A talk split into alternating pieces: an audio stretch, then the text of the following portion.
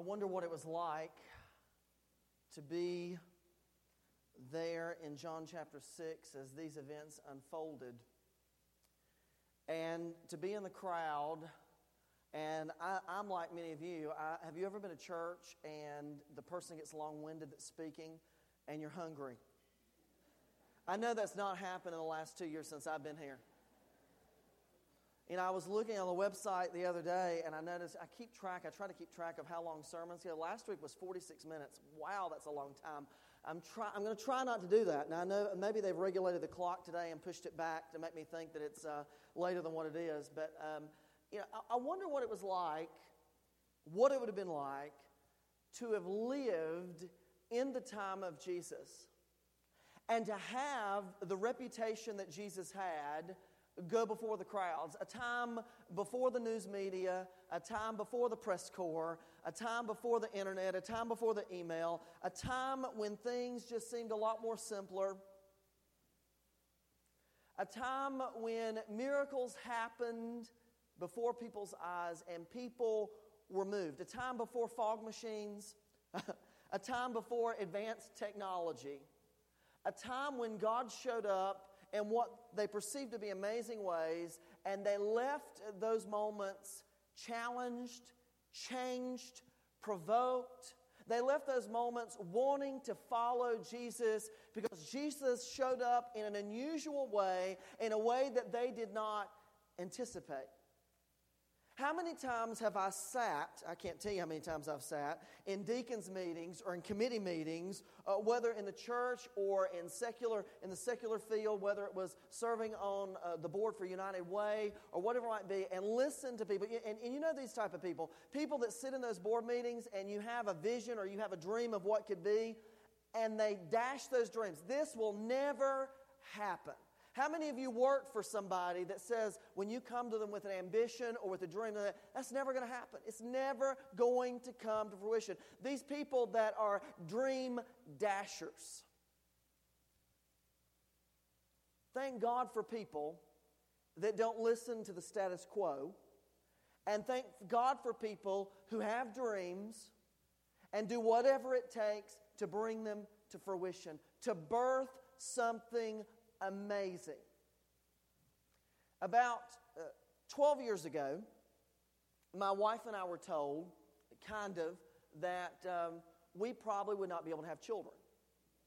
And um, that was tumultuous. Uh, I think probably more for her than it was for me uh, because I, I, had been in youth ministry and I know the way students grow up. And I'm like, it, when it came to naming names for potential children, every time I would name one, she was like, oh no, I had a client with that name. And then every time she would name one, oh no, I can't do that. I had a parishioner, oh, we can't do that. We don't want to, you know, and you have these visions of what uh, that name brings. And um, so we kind of, uh, in our own right, decided, you know what, uh, if, if God doesn't bless us with children, then we'll just allow the church uh, to become uh, that integral family. And so, uh, you know, we committed to go through the hoops or whatnot. We prayed about the hoops. And for each family, it's different. What hoops you determine to go through, how much technology you're willing to use. Uh, and, I, you know, I'm not, I'm not going to uh, throw shadows on that. What I will say is this that when we had given up trying and just kind of resolved ourselves that we would not have children, then she got pregnant. And we didn't even want to believe it. I mean, you know, I, and I'll tell you how it happened, and I'll, I'll well, you know how it happened, but I'll tell you, woo, I'll, I'll, tell you, uh, some of you are getting ready to have heart palpitations. I'm not going there. Uh, but uh, I remember my wife had come home uh, from work. She worked with Catholic Charities in New Orleans. And I noticed over a stint of time, she was just conked out on the couch. And I'm like, it was after Katrina, and I thought, Hurricane Katrina, and I thought, she's depressed. I'm like, I'm like, you need to go to see a therapist. I mean, like, I, just, I told her, you, and, you know, you need to do this. And uh, so I thought, well, you know what? And so I'm Googling. You know how some of you Google and you Google symptoms? That's a scary thing. And one of those symptoms that came up was pregnancy. I'm like, how did that happen? Oh, okay. And uh, so uh, we were there, and I said, uh, I said, Tabby, I said, um, have you ever thought that perhaps you're pregnant? No, there's no way. Well, well, it could be. Um, and so, uh, end result, I go to the drugstore, I buy uh, the error proof test, okay? Uh, and I didn't buy one, I bought two packages with two in it, okay? She took all of them, and she was very proud of it. She don't let me, you know, I don't, I don't know what goes on in the bathroom in this pregnancy test, but I mean, she was like, I don't believe this. I can hear this coming from the restroom, and I'm like, I believe you're pregnant. Now, nine months later, eight months later, Anderson is born. And he was such a blessing to our lives, a miracle child. And what I want to say to you today is um, we never gave up hope. We accepted what we thought would be our reality, but we continued to dream and we took the bumps that may come. And a lot of us, listen, you have to take the bumps that come. But I want you to understand when you look in Luke or in John chapter 6, we see a people that have been listening to Jesus. They're following him because he is a healing person and they've witnessed this firsthand. And so they follow him along the way. And it comes to a part of the day where people get hungry about this time. And our stomachs start to rumble. And so he asks a disciple, What are we going to do to feed them? And what's the first thing a disciple says? How are we going to afford it? What's the first thing that people say in the church? How are we going to afford it? Because money ends up being our motivator. Let me tell you something. Jesus is bigger than the U.S. Treasury. Jesus is bigger than Fort Knox. And when Jesus wants to move in a certain way in people's lives, it is going to happen. Because with Christ, everything that we have ventured and deemed impossible becomes possible. And that's the beauty of following a holy God, and that is the beauty of following an all powerful God who has, as I continue to say, who has put the sun and moon and stars in space, who has created you, who has put you in this place this morning, and who has hope for you. If there's one takeaway from this story, the significant point that I want you to remember today is this God makes a way where there seems to be no way. Because this venture of feeding 5,000 men, as the Bible says, not counting women and children, is a daunting task. A year's worth of wages. And Jesus asks this because he already has a plan in mind. And that should clue us into something. God has a plan for our lives long before we ever come to its realization. So if you're praying in order to inform God of something, I'm here to tell you, he already knows it. Therefore, don't be worried when you fall short or when you sin or when you do wrong. He wants you to confess to Him, but don't live in fear that you're letting Him in on something that He doesn't already know. He knows everything about you, He knows everything about us. God will make a way where there seems to be no way. And in this story, where it seemed that it was impossible, financially too difficult, how many of you have been in a church where they seem to say, finances, it's just too difficult for us to do that, or in a company, it's just too difficult for us to do that? And everything is about cost per man hour, and there's different ways to interpret that or different ways to spell that out. But every company I've ever worked for, it's always about cost per man hour. Reducing the cost per man hour leads to greater profit. See, that works in our economics, but in God's economics, anything can happen. Namely, anything can happen that is assured in the purpose and in the will of Him who has sent us to this time and in this moment. So then another of his disciples, Andrew, Simon Peter's brother, speaks up and he says, Here is a boy with five small barley loaves and two small fish. And then he asks this question But how far will they go among so many? How far will they go among so many? Verse 9 of the passage. And what I'm here to tell you is they will go as far as God wants them to. How many times do we question God and we say, you know what, I'm just not good enough to do this, or I'm not holy enough to do this, or my life is not added up? And as Lisa shared this morning, you see, her testimony is not about necessarily the brokenness. Her testimony is about the fulfillment that has come through Christ. Your testimony is not about the shame.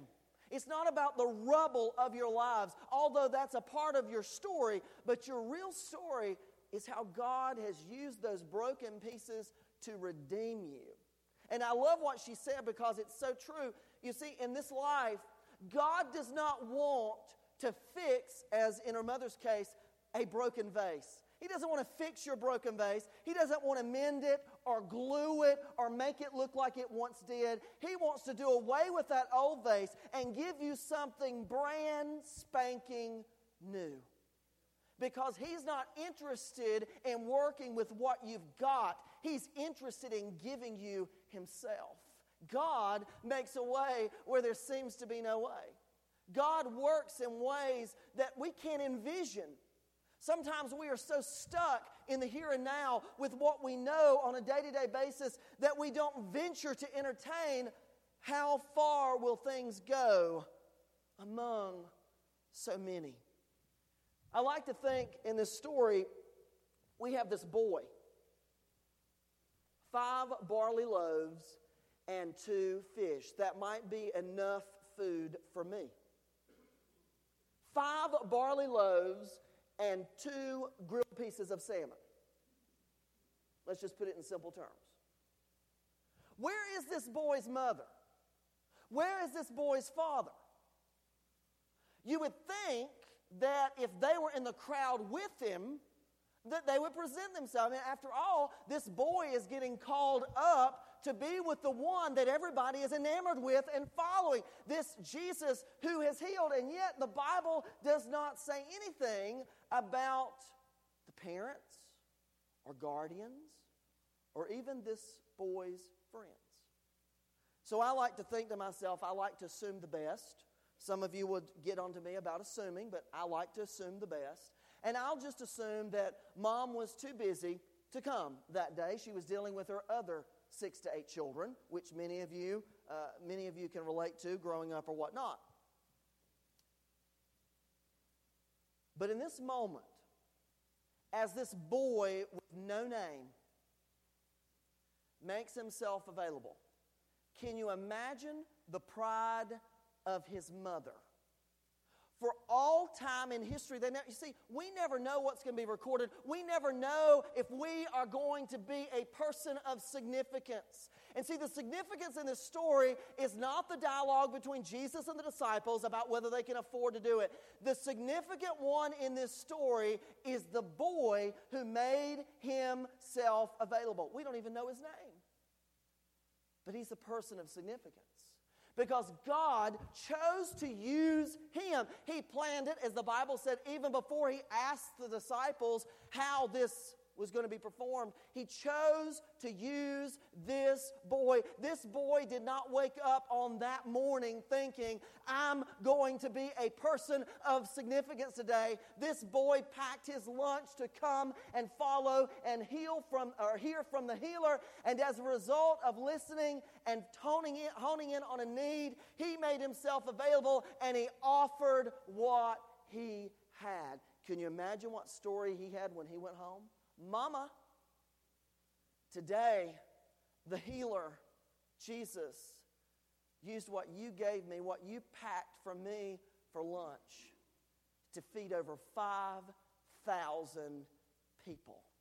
And not only that, Mom, but did you know? Not only did he feed 5,000 people after he blessed the fish and after he blessed the bread, but afterwards, after everybody had everything they wanted to eat, after they had dined on the buffet that he provided, there were 12 baskets left over.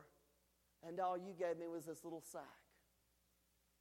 That boy became significant because he became the instrument or the vessel through which God used. How far will they go among so many? It will go as far as God wants them to go. How far will you go with God? You will go as far as you're willing to go and be used by Him. We always think rationally and logically But if we dare to think beyond the possible and we venture into the realm of the divine, namely the mind of God, we can do any a number of things that we never asked or imagined. So as we continue to grow here at First Baptist and as we're thinking, what does our future look like? And gosh, do we need to build a building or whatnot? And you always have the people that say, well, we're not going to be able to afford it. Let, it, let me clue us in on something. God has all the money he needs. And if it is his will, it will happen. We just have to be willing to make ourselves available. We have to be willing to venture and to dream bigger than we've ever dreamed. Listen, you may not have the relationship that you want to with your spouse this morning. You may have thought about throwing in the towel and being done with it. You may not be proud of the decisions that your child has made, or your grandchild has made, or a coworker has made, or your boss has made. Here's the reality you're in your place for a reason. Are you using your position, your place in this world as a vessel for His work? Don't ever think to yourself that it, something can't be done. Don't ever think that someone could never have their life transition. Don't ever give up on anyone. Why? Because God has never, ever, nor will He ever give up on you. He loves you, He has a purpose for you. And even if you don't have a name, even if you don't have recognition, He still can use you as His vessel, just like the boy in the story. How far will they go among so many? And are we willing to be used by God? A boy without a name is used as God's vessel to feed thousands because he was willing to use what he had and he made himself available. So the question today is are you willing to use what you have for His purpose? And are you willing to make yourself available? Notice I didn't say that you had to be a great speaker. Notice I didn't say that you had to have a lot of money. Notice I didn't say that you had to look a certain part or have the right friends or have the right relationship because God's not interested in any of that rubbish. God's interested in you. He's interested in our story because He doesn't want us to leave our story as our own. He does not want us to write our introduction. He does not want us to write the body of our, uh, of our story. He doesn't even want us to write our conclusion. He just simply wants us to show up and let Him pen our lives. He is the author of our story. And the beauty of it is that when our story becomes his story, we make history. That's what history is. H I S, his story. That's history. It's all about God, period. Are we willing to be used by him? Are we willing to make ourselves available? Because ultimately, in verse 11, when we make ourselves available, people will have all they need and all they want. Look in verse 11. It says, Jesus said in verse 10, Have the people sit down. There was plenty of grass in that place. And so they sat down. About 5,000 men were there. And then verse 11, Jesus then took the loaves, gave thanks, and distributed those who were seated as much as they wanted. And see, I think in my logical mind, I'm like number two that he passes the bread to. There's five barley loaves and two fish. I'm taking one of them fish and I'm taking three pieces of bread. That leaves all the rest for the other 4,999 men, let alone the women and children. Because when I get hungry, I get mad. When I get hungry, I get irritable. Just ask the staff when we have a staff meeting on Monday that runs longer than about 1 o'clock. About an hour and a half is all I can handle this staff. It gets to be 1 o'clock, it's time to go to lunch. Let's end it. We got to go to lunch. That's right. And I'm not a pleasant person when I get hungry.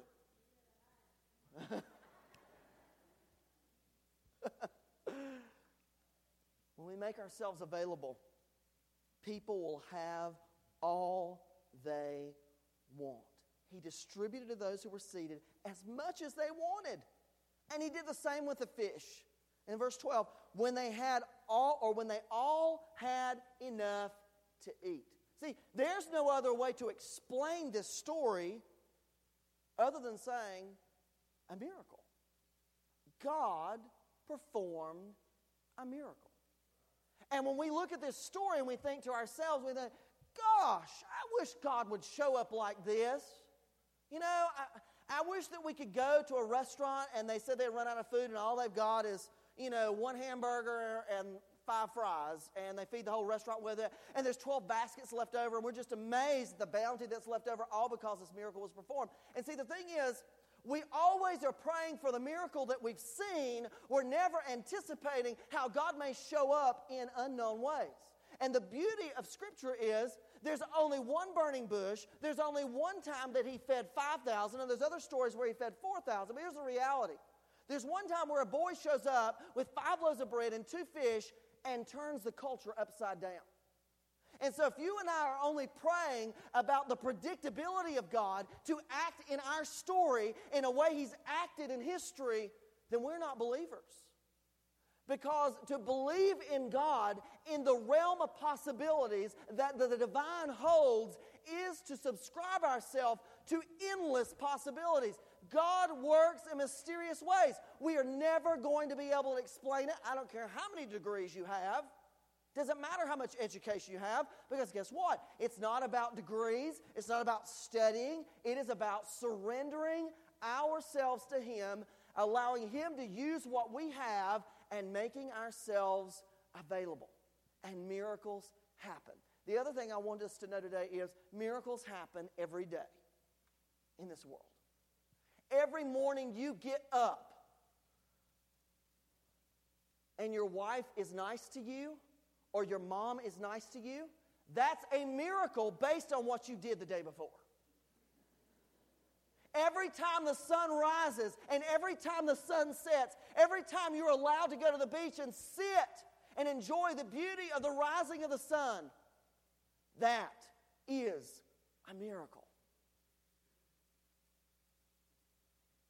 Quit, quit pushing God away out of the realm of possibilities. God is not a crutch to believe in. He is the sovereign authority over the entire universe. And here's the beauty of it He's not so up there that He's not in here. He's not so up there and high and mighty that He's not here and there and there and there and in your heart and in my heart and in our hearts? Do we have available hearts? Avail, are we an available vessel to be used by Him? We should never put conditions on God. We should never put conditions on people because God determines the parameters of what is going to happen.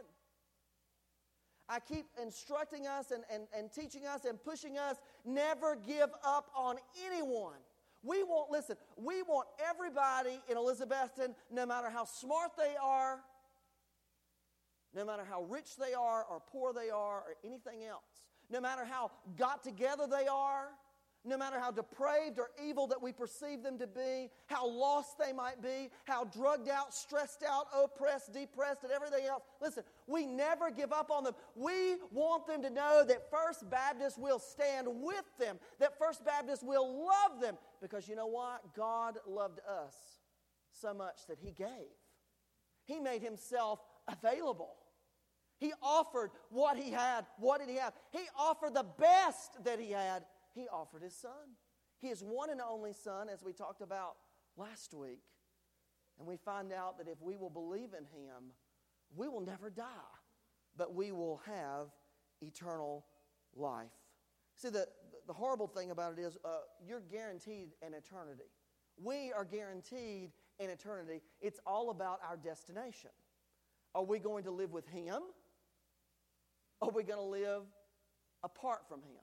And I want to say this to a Mother's Day crowd because there are two Sundays that people attend church more than any other time. One is Easter, and the other is Mother's Day. And the reason we come on Mother's Day is because we want to honor our mother. The reason I'm in a three piece suit today, even though my mother's not here, is because my mother likes me to be in a three piece suit when I'm up in worship. She was here last Sunday. I didn't have a tie on. Uh, she didn't really like that that much. So, out of honoring my mother, I'm burning up in a three piece suit. And if she tunes in later today, Mom, I'm doing this for you, I'm not doing it for him. But I want to say this that in honoring God and in honoring our mothers and in doing the very best that we can, we need to understand that God never, ever, ever gives up on people. And we want people to understand that here in this place, it is a place of safety. You don't have to know the Lord, you don't have to be on fire for Him. All He asks is you come. As you come and you warm up to the idea of the gospel and the idea of Jesus, He will change your life because He's changed many of ours. He's changed many of our lives. This morning, on this Mother's Day, as the two highest attended Sundays are Easter and Mother's Day, some of you know exactly what it's like to live life without God. And what I want you to know is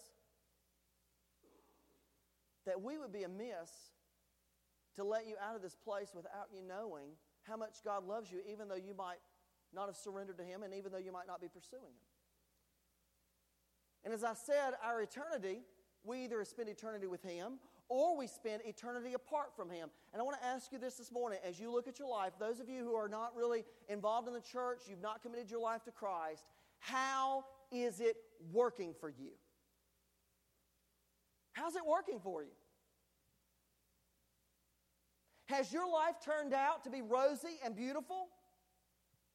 The plans that you've made, that you've orchestrated, have they led to better living?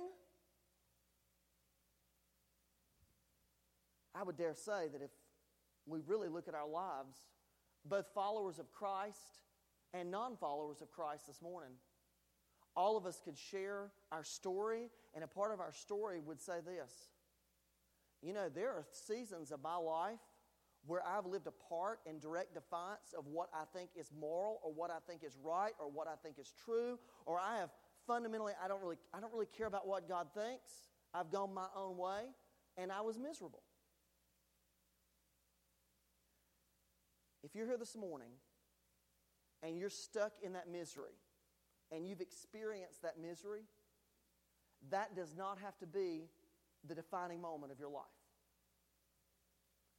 The beauty of God is He doesn't work on the spiritual economics that so many of us have bought into.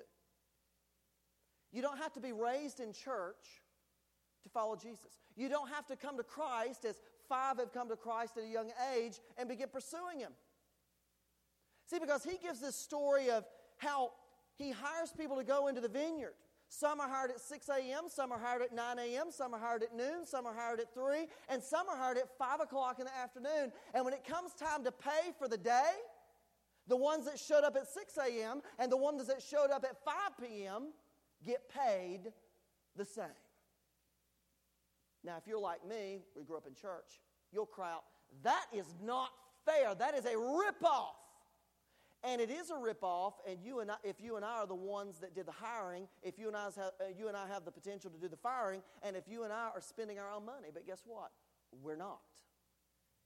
It's His parameters, it's His way, it's His truth, His life, His ball game. He determines how it's played.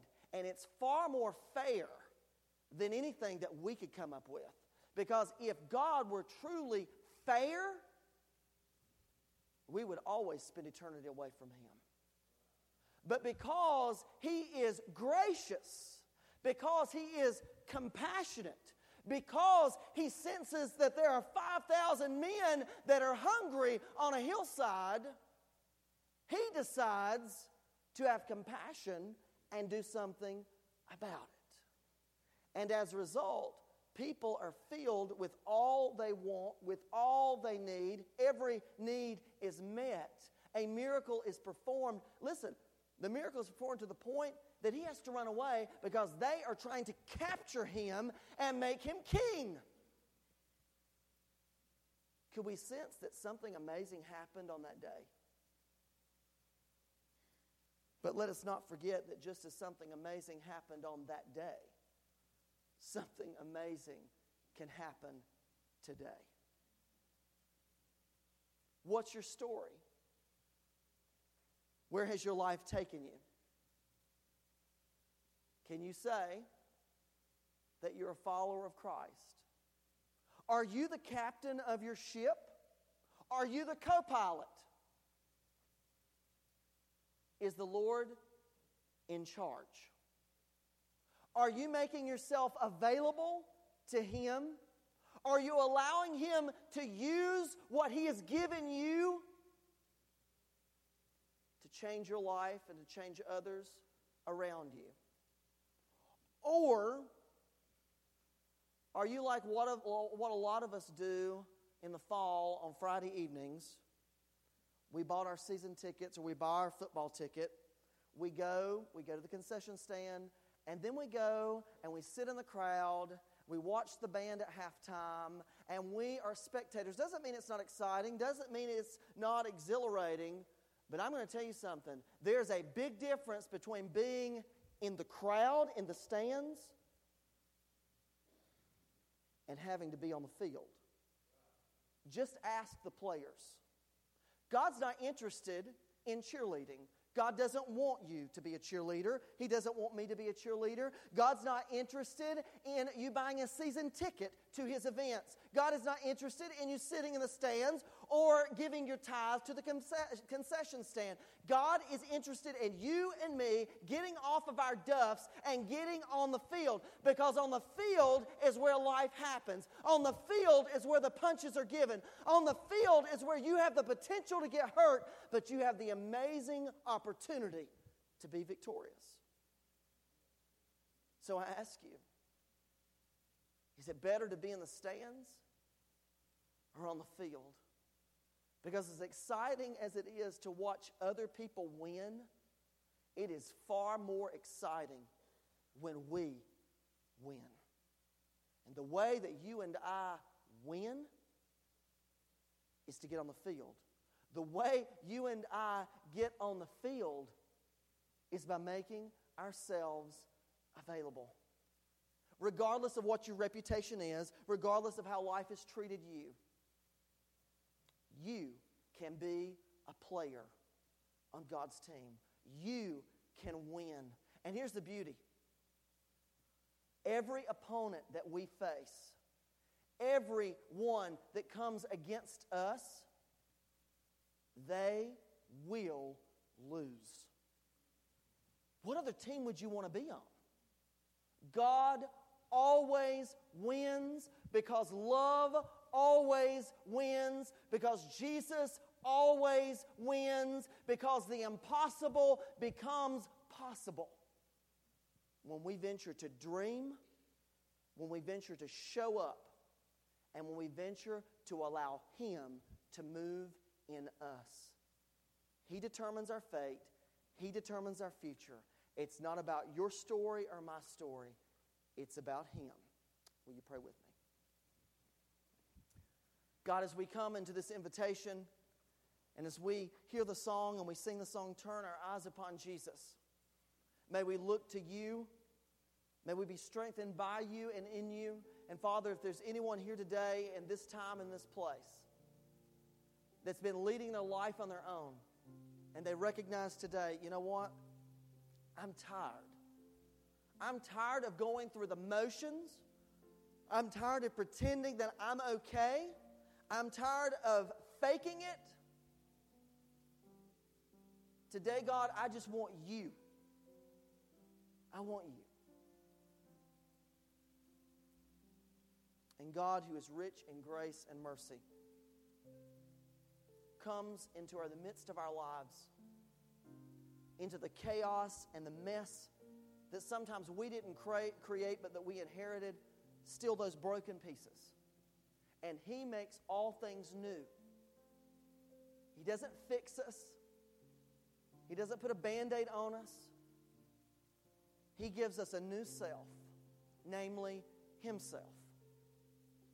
And so today, if we're here and we need to invite Christ in our lives, we give that opportunity.